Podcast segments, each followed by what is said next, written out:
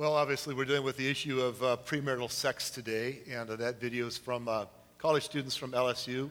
Uh, interesting that they're in the Bible Belt, and you saw quite a variety of opinions.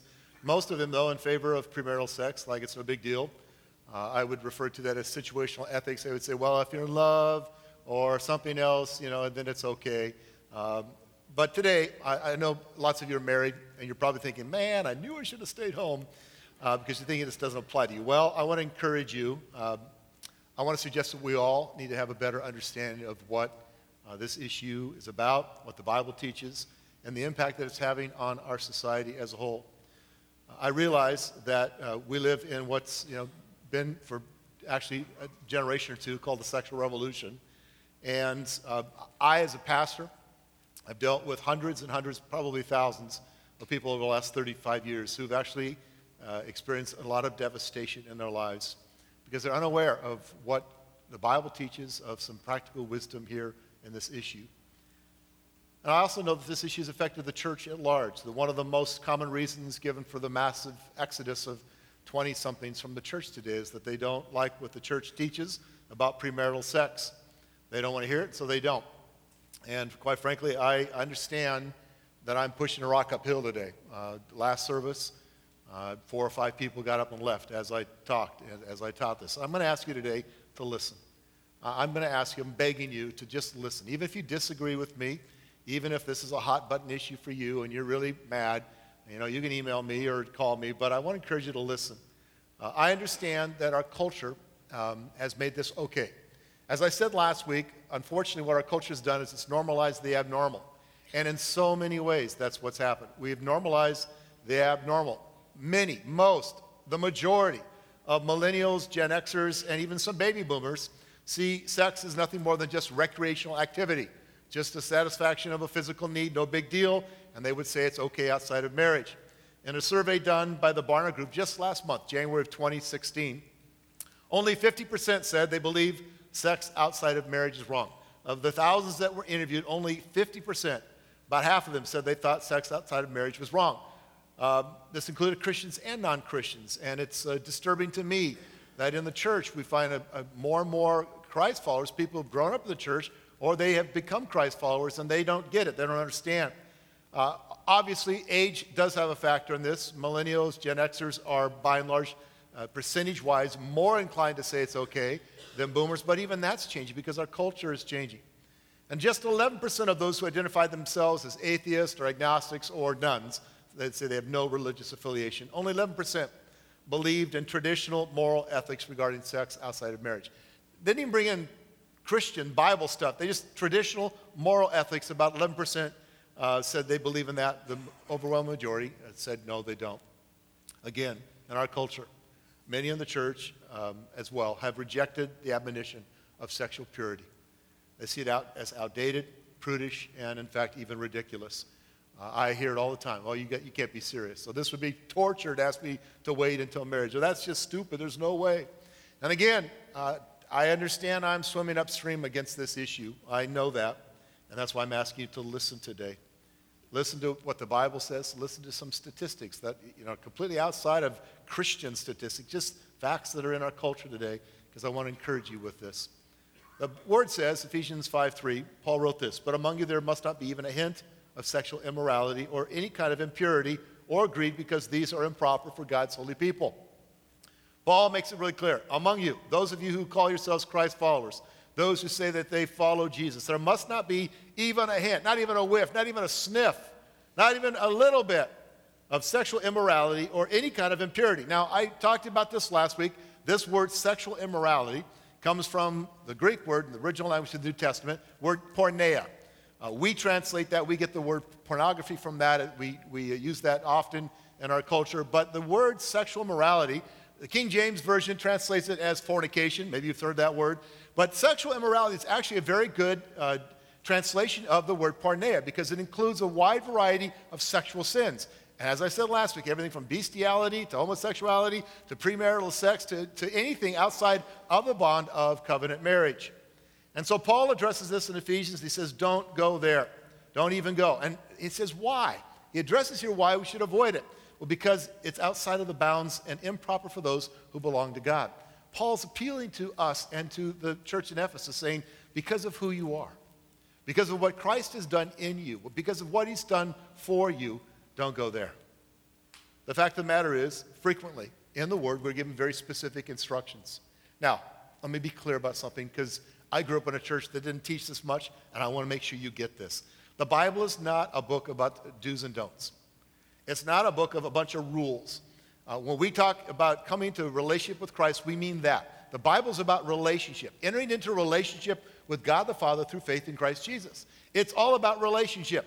However, when we have a relationship with God, there are things because of the nature of that relationship, because of who we are now in Him, that the Bible says, because of what God has done for you, because of who you are in Christ, because of the relationship you now have with Him, don't go there. Don't do this. Live differently. And it challenges us to live lives that are representative of who we are now in Christ. I need to say this as well, and this is something that is so common.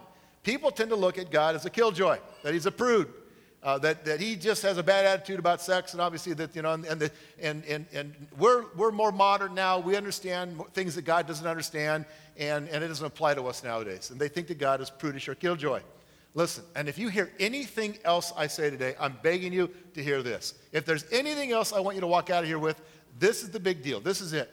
Because God loves you, He has established holy standards as guardrails for your protection.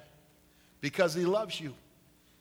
You see, I'm not here to beat people up, to make them feel guilty, to, you know, to try and shame you into anything. What I want to do is inspire and encourage and motivate you today to understand that God loves you. And because He loves you, He has established some guardrails for your protection. We tend to think that God is being restrictive. and truth, He's being protective. And there's a vast difference between those two words. God has established guardrails parameters for us to live within for our protection because He loves you. Years ago, I traveled in Southeast Asia quite a bit, was there a couple times, uh, was in Sri Lanka and India and Nepal and Thailand. And I've got a picture of a road in that I, that I, I've been on that road. And it's in Nepal, and there is uh, one thing you notice right away there are no guardrails. And that's actually not the worst of it. There are times when you literally look out the window and you're looking straight down thousands of feet. And I remember thinking when I'm on this road driving, where are the guardrails? And the guy that's driving is in a four-wheel vehicle, uh, four-wheel drive vehicle, but he's going way too fast, and you can't see half the time what's coming and what's going on. And I remember thinking, man, I really miss the guardrails. Why? Because I understood that they were protective. They were something that would help. Guardrails are for our benefit. We get that. We understand that. And I don't resent guardrails. I never drive down a highway going, man, those stinking guardrails. They're really restrictive. I don't. You know, when I'm on a mountain highway, I'm grateful for them. I don't see them as restrictive, I see them as protective. And I'm begging you today, I'm asking you to understand the guard, that God has given us guardrails for our benefit, for our protection, because He loves us. When you tell your kid to not touch the stove, it's not because you're mean. Well, you might be mean, but that's not why you tell them that. You tell them not to do that because you don't want them to be scarred for life. You don't want them to get hurt. You say, hold Bobby's hand when we cross this busy road. Why? Because you're a meanie? Because you're just so stuff and tough and strict, and, and why don't you just let them run free? Why do you do that? Because you love them, because you care about them, because you don't want them to get hurt.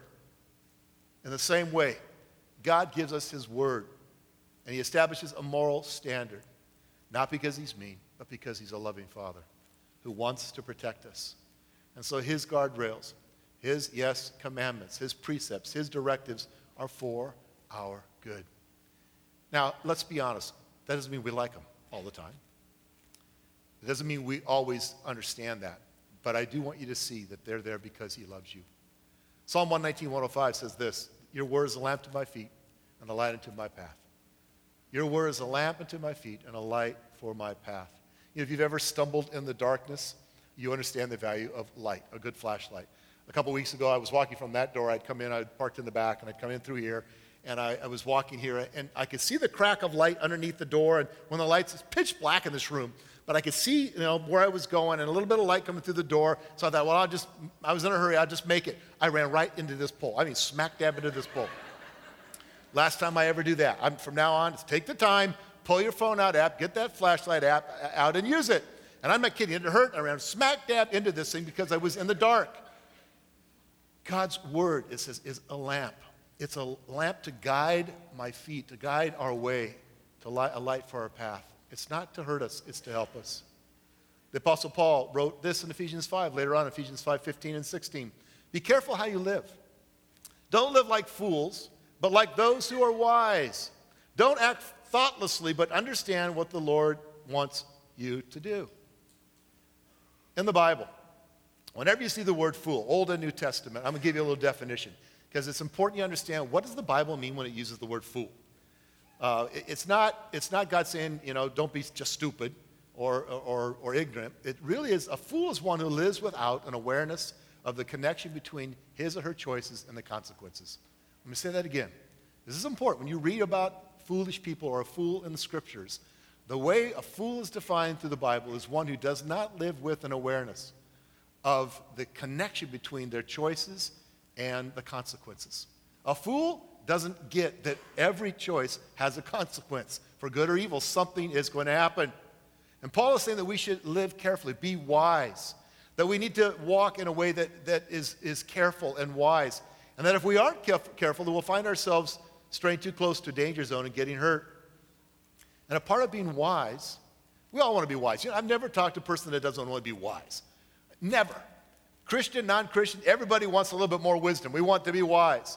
Well, a part of being wise is keeping our eyes wide open and looking for danger, being aware, and understanding that every choice I make, for good or evil, has a consequence, and being careful to make good choices.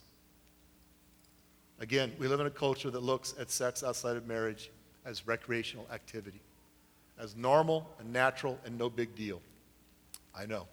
That's the culture we live in. But hedonism has replaced holiness, and the truth is, it's destroying lives and it's destroying marriages. I am an old guy. I am older than the Super Bowl. Teresa's right. And I lived through the 60s and the sexual revolution of the 60s. And I know the devastation that this brought to so many people's lives. And that really was the beginning of a sexual cultural revolution that has continued in so many ways. And the media makes it normal, our culture makes it normal, and what they don't show you, but as a pastor, I have seen it thousands, I'm not exaggerating, thousands of times, is the devastation that comes to people's lives when they choose to go their, their way rather than God's way. The hurt and the pain and the angst and the sorrow and the struggle that comes when we decide to go our way. The good news is, and what I believe is that I truly do, and most of our youth uh, this morning, they're, they're at a high school camp, winter camp. I believe that there's something going on in our youth, in our church, and in the youth across America. And I believe, I truly do, I pray this and I believe this, that the day is coming soon when the course of this world is going to begin to become very apparent. You see, one of the things that I saw and became uh, aware of in the late 60s and early 70s is out of the sexual revolution, guess what else happened? The Jesus People movement. And by the millions, millions, young people were coming to Christ because they found out that their way was the way that led to death. The Bible says it's the way that seems right to man, but it leads to death. They found out that when Jesus said there's a narrow road and a wide road, and, and choose the narrow road because it's the way that leads to life, that they found out, man, the wide road leads to death. And by the millions, young people began to come and turn to Christ. And movements like Calvary Chapel and Chuck Smith started because these people realized that their way was leading to death and they needed, they needed God. And so I'm hopeful that it's not too late for our culture. But millions of people give themselves away to multiple partners outside of marriage every day. And they do it without understanding that they're tearing at the very fabric of their soul every time they do. Research, not just Christian research, research has shown that sexually active teenagers are more likely to be depressed and suicidal. Check out the Heritage Foundation for information on that. Study after study has proven that the ability to bond, to bond two people, to bond in marriage, is uh, to bond to, you know, uh, uh, is, is to sexual health, family health, and marital stability. That ability to bond is affected by the premarital sex. When individuals engage in sex outside of marriage, and they have sex with somebody and they break up, and they have sex with someone else and they break up, and they have sex with someone else and they break up, that it actually affects their ability to bond with, hopefully someday, a lifelong marriage partner. It impacts, it jeopardizes their ability to bond with that person. Obviously, this affects our ability to enter into and sustain a lasting marriage. Without healthy emotional, physical, relational bonds, we have marriage issues.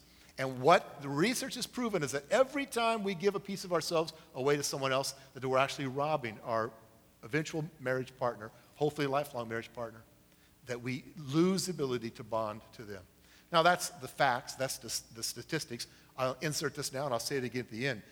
In Christ, all things become new. God gives us the ability to redeem and restore and renew our lives, and He gives us hope. But the pattern of our way, going our direction, leads us into a situation that's very difficult and very disturbing. Studies have shown that those who have even one sexual encounter prior to their marriage with someone else, that that, that um, experience is linked to a higher risk of divorce. Secular research, again, has shown that cohabitation has harmful effects because it teaches a couple that they can have the benefits of marriage without the commitment. And that fosters this type of independence that's not compatible with a healthy marriage. You know, we live in a culture that actually applauds independence. Let me say this in a marriage, God intends you to have interdependence. Interdependence, where it's not that you lose yourself, but that you become connected in a partnership with each other.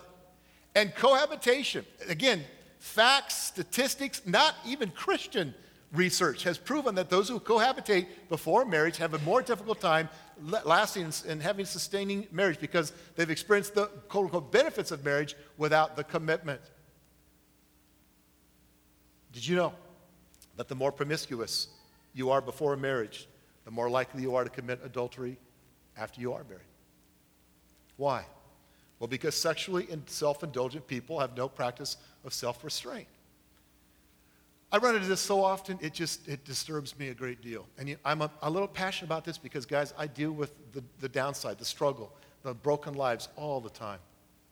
And what hurts me, what bothers me, what I see all the time is that people get married and they think, you know, guys think, well, you know, yeah, I was very sexually active and I had all these partners and I finally got married. And, and when I get married, that'll all just stop. My desire for that will just stop because finally I have a wife and I'm satisfied, you know, and, and all I once met in her. And what they don't understand is that when you dist- develop a pattern of unrestraint, a pattern, a lifestyle of sexual promiscuity, of engagement with multiple partners, that just because you get married, married doesn't mean that uh, that desire goes away. And in fact, in some ways, and I had a guy come to me years ago, young man, probably 26, 27, been married a couple years. He came to me and said, Kurt, I actually married this couple. He said, Kurt, I need to talk. Great, let's get together. He told me the story. He said, Here's my struggle. He said, I was very sexually active before we got married. My wife and I got married. I thought it would solve all my problems. The fact of the matter is, I still had this incredible desire, and these were his words, for conquest. I just, I'm always thinking and tempted to, to want to have sex outside of marriage with my wife because I just have this, and I, he didn't use the words, but it was a pattern. It was a pattern of, of life that he'd lived for so long. And he said, and even when I'm making love to my wife, here's what I do. All too often, I fantasize about previous sexual partners, which, by the way, Jesus calls that adultery. If it's happened here, it's in your heart and it's adultery. I could go on and tell you the struggles of so many others. Unbelievable things like the rise. It's not in decline, the rise of STDs. The fact that single moms are a huge demographic and they struggle we're kidding ourselves and burying our heads in the sand if we think we can just dismiss casual sex as no big deal. Now, again, I'm a pastor and I realize I'm a Christ follower and I deal with this all the time. But even a, from a secular statistical viewpoint, you cannot deny the impact that this has had, the negative impact this has had on our culture. It's a huge deal that affects people emotionally, physically, and spiritually. And it's deeply affecting our culture and the church. Why? Because too many have a view of premarital sex that is far from God's view, and they don't see the consequences. Let me say it one more time, at least. God is not a killjoy. God is not mean. He's not harsh. His call to holiness is not harsh. It is because He has your best interest in mind. He wants you to experience wholesome sexuality in marriage, and He wants you to be the whole person that He created you to be. And sex connects two people in body, heart, and spirit. And that's why it's so powerful. That's why people think it's just a physical thing, it's just physical release. No, you know it's not. You, in your heart, I don't have to argue this point because you know it's not. You know it's more than just physical. Now, after a while, it might just become another physical release, and maybe it's not as emotionally and, and, and mentally bonding to you know, your 20th partner. But we know in our knower that this is something deeper. That's why it's so powerful. And we were created to experience this with one person in an amazing and marvelous way as a bond in our marriage, in a covenant marriage. That's why God gave this gift of sex. Did you know that according to other surveys, couples who waited to marriage to have sex have the following advantages? That they have higher relationship stability and satisfaction, not lower, but higher. They have better sex, guilt free sex, and they've grown together in this. And they have better communication in their marriage. You know why? Because it started with friendship and communication and not with jumping in the sack together. And so it forced them to develop relationship and communication skills that are really good for a long term marriage. Premarital sex always has consequences. Obeying God always has blessings. Always. And that's why the Bible is clear about this issue. Sex outside of marriage is sexual immorality. One more scripture verse regarding this 1 Thessalonians 4 3 through, 3 through 5. It is God's will that you should be sanctified. What does that mean? Holy, set apart, special. That you're really unique and special by, for, for God's purposes. That you should avoid sexual immorality, same word, that each of you should learn to control your own body in a way that is holy and honorable, not in passionate lust like the pagans who do not know God. Notice here it says that you'd learn to control your own body. This is not something we're born with naturally. We don't just wake up with self control. We've got to learn and develop that we would learn to control our body in a way that is holy, honoring to God. If we love God, our lives should honor Him. And one way that we honor God is by living within the guardrails that He's provided for our good, for our protection. Okay, well, let me shift gears. Maybe you're thinking, hmm, uh, thanks for all of that, but it's too late. I can't wait. It's, it's, uh, I've already blown it, and uh, that ship has already sailed. And I don't think that's possible for me. I really don't think it's possible. I just can't undo what's been done. Well, I want you to hear this. Your self will is probably not enough to battle sexual immorality. Wait a minute, didn't you just tell us that we need to have more self control? Yeah. And now you're telling me that we don't have enough uh, power in ourselves to deal with it. I'm saying that's right. Most of us will not stay within the guardrails in our own power. We need help. We need God. We need others. Why? Well, because sexual drive in most humans is incredibly powerful, it's strong. And we, li- we live in a culture that's constantly sending us, bombarding us with sexual stimuli. Constantly. You can hardly drive down a major street without seeing a billboard that's inappropriate. You can't go to the mall without seeing, you know, supersized women in bras. Primetime TV. Don't even get me started. I mean, program after program. Uh, last night we were watching something, and I don't normally watch commercials. And Laura and I, we, there was a commercial for Sex in the Single Life or something. Like some new movie that's coming out, and it, it you know, was all it was kind of a comedy. And it, they, I, I watched it, and it was like 90 seconds or 60 seconds of this commercial, and it was all about, guess what? Sex. And they made it comedic and funny. And I wish they would just show the tragic results of what happens when this really plays out in real life. And then don't even get me started about the internet. We're constantly exposed to sexual stimuli. Never before in the history of mankind have we had to deal with more than we deal with right now. Now, sexual sin has always been a problem from the beginning. People have always blown it. We, this, that's mankind, that's our history. But we've never lived in a time where the overwhelming, uh, just saturated with sexual stimuli from everywhere. So, what do we do? Well, let me punch through five things real quick that I want to encourage you to, to do.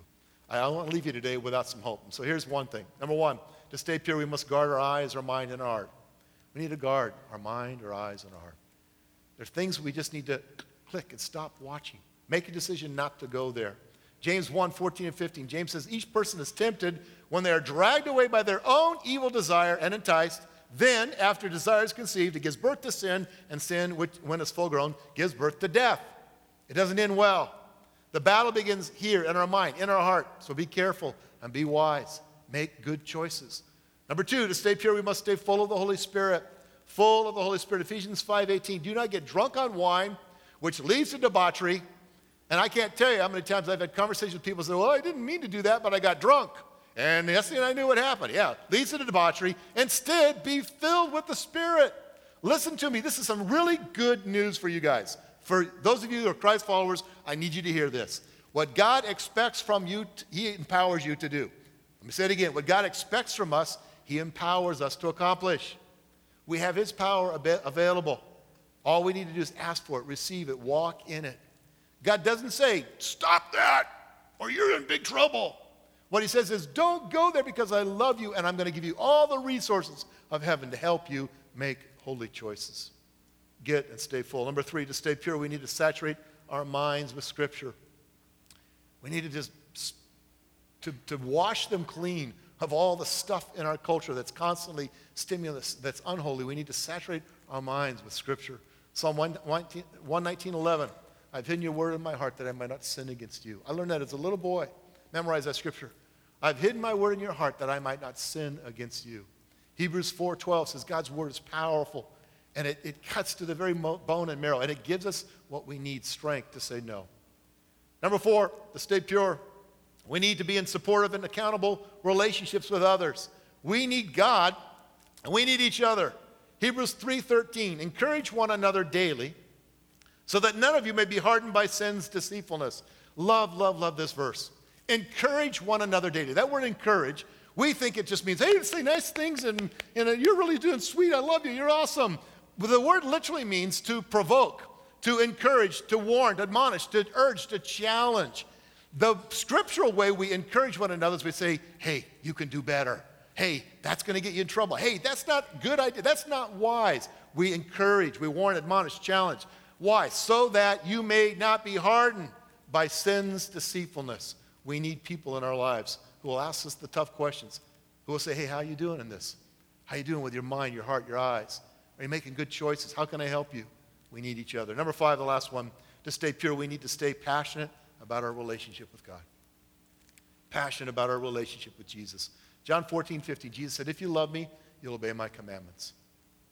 Now, the more religious people, they like to land on the last part obey the commandments. And they completely bypass the most important part of this verse. Jesus said, If you love me. You see, fear and guilt are really lousy motivators. They work for about an hour. And some of you grew up in churches like I did, where that's what they used to, you know, man, they, it was guilt. It was guilt, guilt, guilt, guilt. You know, you don't go there, horrible person. You, you better stop that, and you know, and, and, and guilt and shame.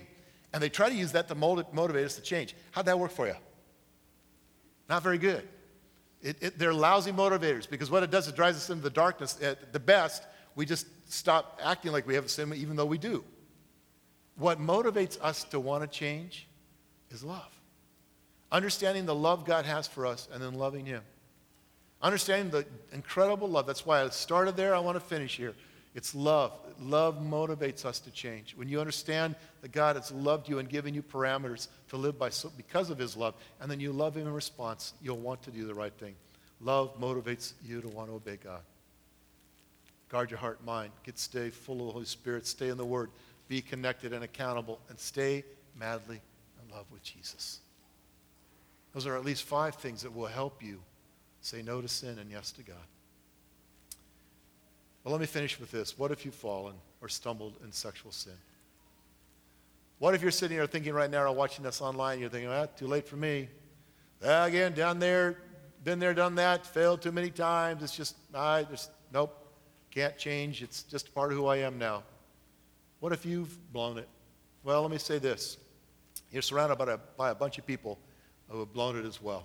Sam Allberry, last week I quoted him, who said, All people are not just sinners, they've sexually sinned. We all not just sinned, we've all, all, I love it's true, we've all sinned sexually. At the very least, in our thoughts and our minds, we've failed. And what I want you to hear today is you're surrounded by people, who, you're in good company of a bunch of broken people who have failed miserably. Nobody's perfect, everybody's made big mistakes, and that's why we all need a Savior. And part of our encouragement and challenge to each other is you know what? Been there. I've been broken. That doesn't have to be the end of the story. Jesus wants to help you. He will. I'll help you. And the good news is, regardless of what happened yesterday, last night, last week, or 10 years ago, we can start over. God offers us the ability to move into the new as we follow him. See, his specialty is redemption, restoration, and renewal. What I love offering to people versus shame and guilt is the hope that we have in Christ. The hope that we have because of him. That God's specialty, listen, his specialty is redemption, restoration, and renewal. We've all failed. But whatever your failure has been, the good news is God can help you, and he can change you from the inside out to become the man or the woman he wants you to be. And he wants to change you because he loves you. The young man that I mentioned earlier, who had multiple sexual partners, was struggling, wanting to experience the thrill of conquest and fantasizing about others. You know why he came to me? Because he does love God and because he does love his wife. And I can tell you the good news is God helped him and brought wholeness and change into his life. But it was because he loved Jesus and loved his wife. What drove him to want to repentance was the kindness. Romans says it's the kindness of God that leads us to repentance. Jesus, in him, the impossible becomes possible, and the unthinkable becomes thinkable. That's the good news we have in Christ. And to illustrate that, I'm going to show you one last story, then I'm going to pray for you. We're done. Many years ago, I had a friend. Uh, she's in Phoenix now, and uh, when I first met her, uh, she was not a Christ follower. And as I got to know her, she told me her story. And here's just the highlights or the lowlights of her story. As a child, she was sexually molested by uh, her uncle. At 15 years of age, she became sexually active, had multiple partners, uh, sexual partners in high school and college. Somewhere in her college years, she began to uh, experiment with lesbianism and became a full on lesbian in her practice and in her choices. Uh, in the course of like seven, eight, nine years, I don't remember exactly, but it was not that length of long a time, she had four or five abortions. And uh, when she came to me, she said, here's what she said to me. She said, Kurt, too late for me. Name it, and I've done it. If, it's a, if you would call it a sexual sin, if you'd call it messed up, name it, I've done it. I've been there. And she didn't believe that there was hope, there was change possible for her. And I told her what I want you to hear today. Change is his specialty. No one is beyond the reach of God. No one is too far. No one has sinned too much. No one has gone too down, too far down any road that God can't meet them there and bring them health and wholeness and restoration. And that's what he did for her. And today, she's married with three amazing kids. And God has brought that woman wholeness because he believed in, in him. The impossible became possible, and the unthinkable became thinkable because of Jesus. All right, heads, let me pray for you.